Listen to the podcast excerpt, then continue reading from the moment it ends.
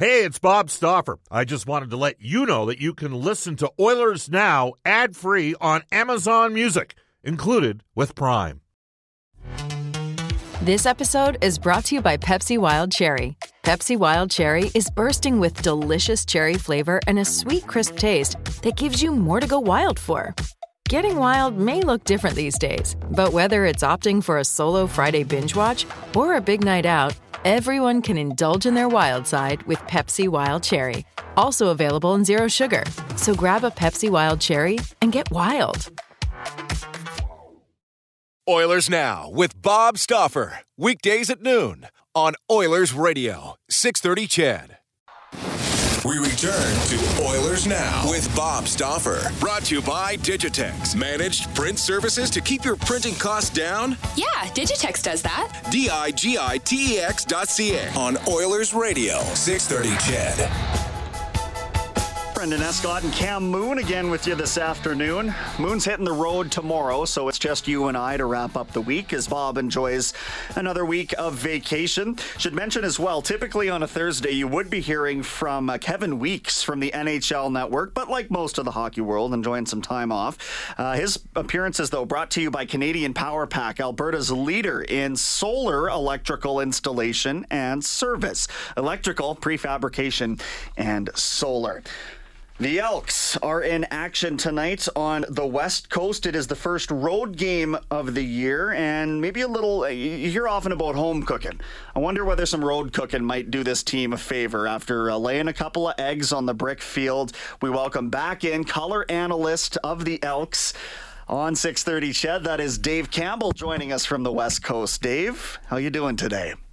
I'm doing well, and isn't that the old moniker in sports? If you're not winning on the road, it's always good to go home. If you're not winning at home, it's always good to go on the road. So here we are. So I guess it's good that the Elks are on the road, but proof will be in the pudding.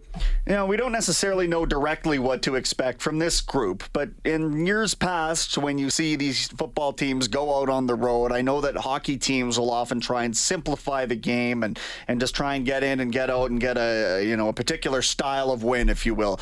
Do you believe the same of football teams in instances like this? You know, I, I think the road gives uh, teams a chance in general to bond a little bit more. I think you just get away from the, you know, the the the the other pressures or the other factors at home. Um, you know, I, I think it's fun in football to go into a, a home park uh, or into a visiting park and trying to shut the, the crowd up and uh, take them out of the game. So I think with this group, I think we're still trying to get to, to know them. I think we're still trying to figure out their specific identity.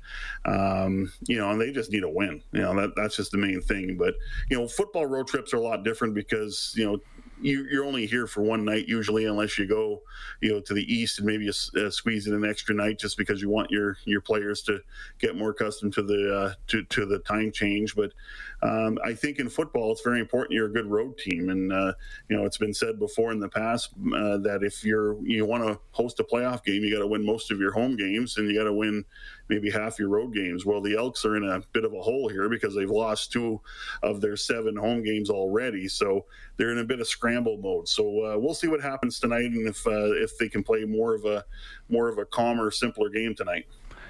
Dave, the Elks, uh, they moved the ball in that first game, just couldn't get touchdowns. Didn't move the ball maybe as good in the second game. As far as the offense goes, do you expect a different look? What do you expect on that offense to change to make it a little more successful?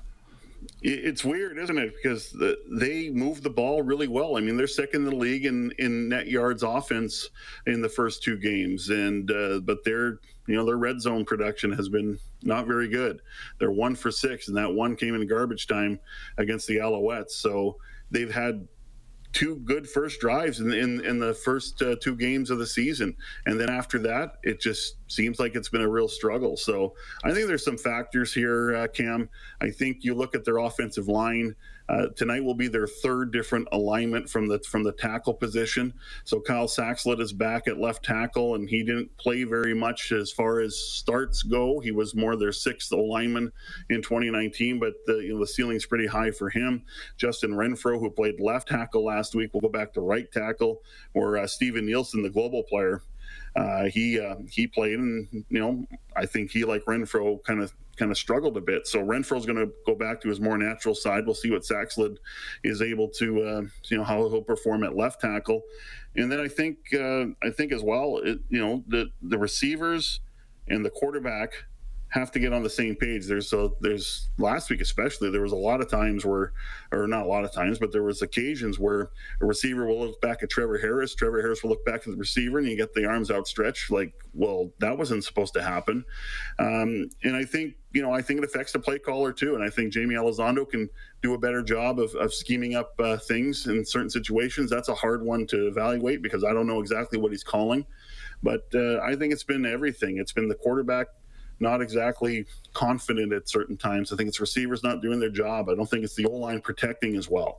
Um, and I think it's uh, it's just you know they, they got to stop letting the uh, tough moments really cave them mentally. And I think that's what happened against the Alouettes. It's like, oh, we settled for a field goal on our first drive when we should have put the ball in the end zone. And then I think it was a real mental struggle after that. Uh, assess the week of practice for us, Dave. I mean, there's got to be some movement in terms of how they're trying to get these guys on the same page, especially when you figure that this is a team coming into the season with the familiarity of Harris and Ellingson and the, the familiarity of those two with Jamie Elizondo. And it, I mean, on paper, I guess, is coming together as Harris leads the league in passing yards, but it's not materializing into anything. So, is there anything at practice this week that leads you to believe that things might be on the upswing? I think it just looked a lot more crisp, and maybe the the players on offense, the receivers and the quarterback, and every, everybody, maybe looked a little more clump, comfortable, looked a little more fluid. And this is a weird week too because it's a short week, so there wasn't a lot of practice time on Monday. They came back for a short uh, walkthrough and a, a, shorter practice session that was only about 45 minutes, and then they had a regular practice on Tuesday. Uh, but you know, talking to Trevor Harris after and talking to uh, Jamie Elizondo and, and and a couple of the other offensive players, it's I mean they know what's going on. They just it's the details that are that are not really on the same page but when it looks it looks good in practice but it's for some reason not translating onto the field and you know you, you could maybe argue that okay, now they've had their first two preseason games. You know, they have to treat treat it that way because they didn't have preseason games, and now maybe they're, you know, they're they're, they're going to be a lot more comfortable tonight. I don't know. It's a it's a 14 game season, so that's that's a little, you know, hard to evaluate. You just know the games are going to be a lot more uh, more pressure, and there's going to be more emphasis on these games. But you know, I, I think I, I saw a very very confident and very excited Trevor Harris that he said this is finally feeling like it should. And you're right. I mean, there, there's so much talent on this team. Greg Ellingson's production has been surprising. Uh, Derel Walker's uh, had a good year so far, third in the league in receiving yards, but a lot of that is from yards after catch. And, you know, he's only being targeted just under nine yards per attempt. So that's a little surprising for Derel Walker. But it just shows you that you can't just slap good pieces together. There needs to be cohesion, especially on offense, because there's so much synchronicity to it. And um, you know, so we'll see tonight. Uh, you know, sometimes in a short week, you know, rest and recovery that's an issue, but it is more of a mental type week instead of a physical type week. And the fact that they lost last week, it might be good they just go back out there and play, and and they don't think as much. On the defensive side of the ball, have they been a little bit better than you expected going into the season? Because they they've looked pretty good. Yeah, I, I think they have, Cam. I, I think it's been uh, a surprise, a pleasant surprise. Now, in, in the first week, I mean, it's unusual. You hold a team to 71 passing yards and what just over 130 yards of offense. Last week was a little more humbling just because I felt the the front four pressure wasn't there as much. I thought the linebackers got a little bit. Uh, uh, of a rough education, especially in the run defense, because uh, one thing the Alouettes did well with William Stanback, those linemen, uh, offensive linemen of the Alouettes, they fired off and got to second level to the linebackers uh, with some relative ease. So that has to change tonight. So uh, it's going to be tougher because Kwaku Boateng won't play tonight. We don't know how long he'll be out beyond this game. He's in COVID protocol right now, and that all depends on you know what the test results come back. Uh, but you know, you look at their secondary, and I think that's the that's a real improvement. Where for years I have said, and a lot of people said, this is the weakest part of the team. I think it's a strength uh, of this team right now, and they're number one in the pass uh, pass defense, uh, only allowing 141 yards through the first two games against uh, a, a, passing attack in the Lions led by Michael Reilly, who are number one in the league in uh, in passing yards. So that's going to be a fun matchup to watch. But yeah, I think overall, uh, I, I don't think that they're a, necessarily uh, overly sound unit yet, but they've been uh, been able to make some plays. The one thing they want to do better, and Aaron Grimes told me this earlier in the week, we need to create more turnovers, and that's that's uh, what they're going to focus on as well as you know trying to get the ball, flip the field for their offense, and and they they feel if they can do that, they'll take another step. So I look at the defensive back situation, Dave. Of course, uh, Aaron Grimes coming back over from BC with uh, torn ACL that doesn't look like it ever happened. He's been uh, pretty good so far in these couple of weeks. Jonathan Mincy, another defensive back on this team. I mean, where have the improvements been? And I ask this because Jordan Hoover isn't, uh, you know, the incumbent starter is not playing, and Scott Hutter hurts his knee, so Eric Blake is working the free safety position, and and yet you're still saying that the defensive secondary has has had improvement. So I'd like some thoughts on that. Well, uh, we'll start with safety. Uh, Hoover's going to start tonight. He actually took over for Blake partway through the game last week because Blake had a tough tough day, I think, against Vernon Adams in that passing attack. But where I think the difference has been, uh, Brendan, is on the corners. You have Jonathan Mincy playing that weak side, uh, short side of the field, and you have Jonathan Rose playing the wide side. Um, I think that's been a real difference. I think Mincy has been tremendous so far through the first two games. And I think the the play of Aaron Grimes. Now, I think moving him to the wide side of the field, the, the strong side of the field at halfback, I think it's just a better fit for him. That's when he had his most success here in uh, here in Edmonton uh, in 14, 15. Uh, you know, give him more room to work you know, give him a chance to use that great closing speed. He's he's not as close to the football, and I think he doesn't have to be because he can read the play so well, and he can he can do a good job of closing on a receiver and, and limiting a gain or breaking up a pass, and you know, hopefully down the road get an interception or two. So I think that's been a real positive. Uh, you know, Noel Thorpe has always been very sound as uh, as I know he's a defensive coordinator of the Elks. He's also the defensive backs coach and uh, he's always been able to find uh, you know ways to make uh, secondary very very sound. Uh, you know tonight we'll we'll see what happens because on the on the weak side of the field, which is the short side, you got Jonathan Mincy up against Lucky Whitehead, who is the number one receiver in the league through the first two games, and then the matchup I think you really want to watch. Hey, it's Kaley Cuoco for Priceline. Ready to go to your happy place for a happy price? Well, why didn't you say so? Just download the Priceline app right now and save up to 60% on hotels. So, whether it's Cousin Kevin's Kazoo concert in Kansas City, go Kevin, or Becky's Bachelorette Bash in Bermuda, you never have to miss a trip ever again. So, download the Priceline app today. Your savings are waiting. Go to your happy place for a happy price.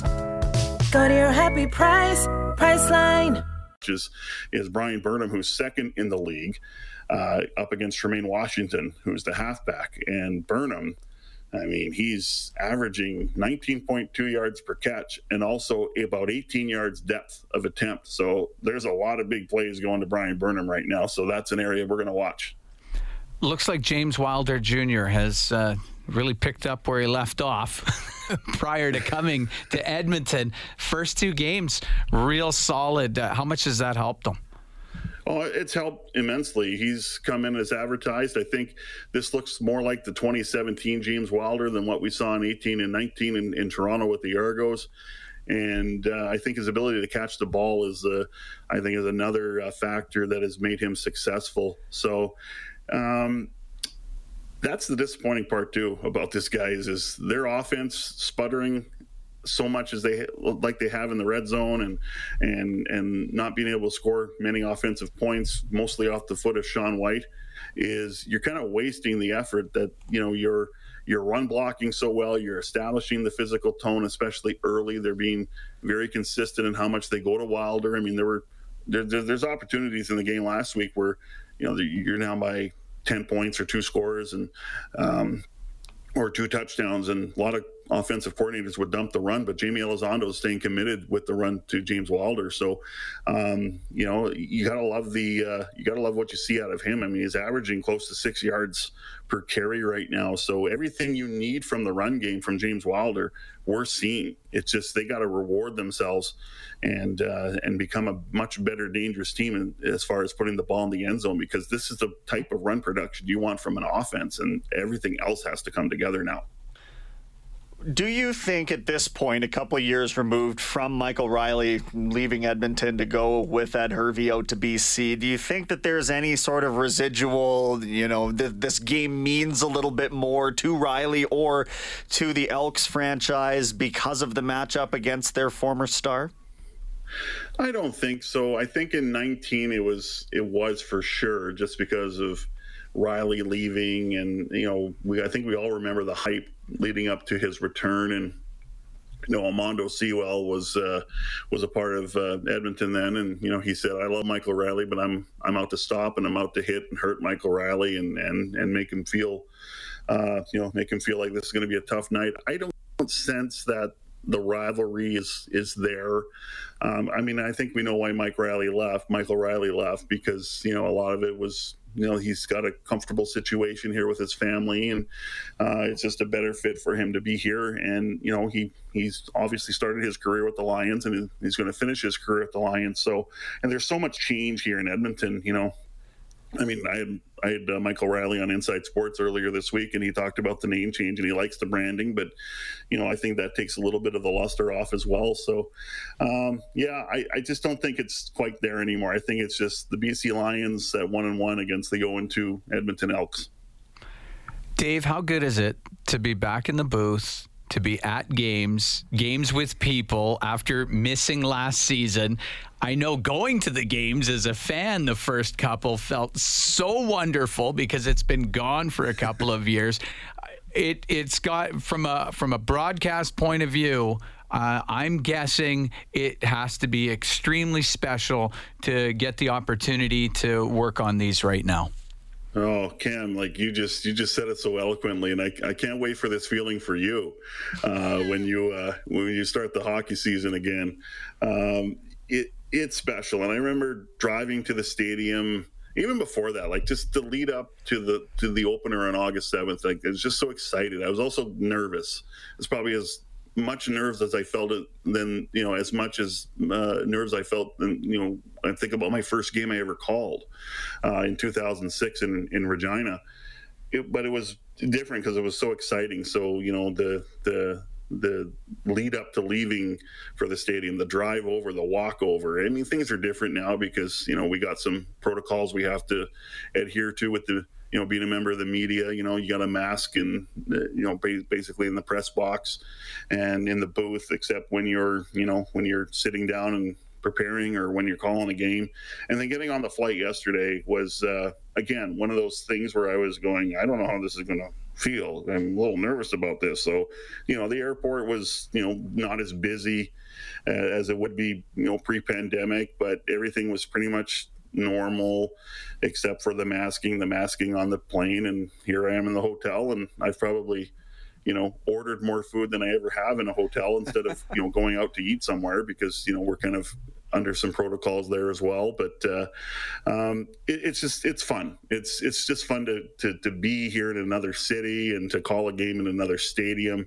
And uh, you know, like you compare it to last year and how painful that was not to have a season um, like it's just a complete 180 and a and just pure joy right now. Even though it is somewhat different, but you know the fact that we get to call a game the way it should be called um, I think is pretty exciting. And just a couple days removed, I think I saw it was actually your Facebook memory, if, if memory serves, from uh, the yesterday last year when things got canceled officially and just the heartbreak yeah. and you know the turmoil and that sort of thing. And, and we talked on Inside Sports last night. It didn't even necessarily come with a guarantee that we would be at this point. So no. Uh, excited to hear you on the call tonight, Dave. Thanks again for taking some time this afternoon and uh, enjoy the rest of what Vancouver has in store for you. Thank you, fellas. Appreciate it. Absolutely. Dave Campbell, 6 o'clock tonight with the countdown to kickoff. And Morley Scott.